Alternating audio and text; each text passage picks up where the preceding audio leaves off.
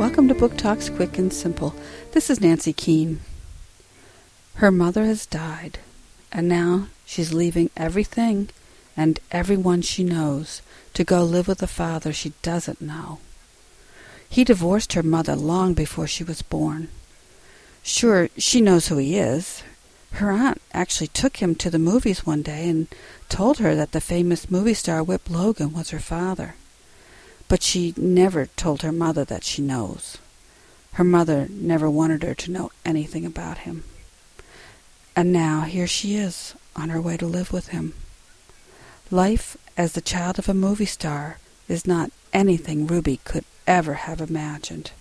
But now, this is her life. One of those hideous books where the mother dies by Sonya Sones, Simon & Schuster, 2004.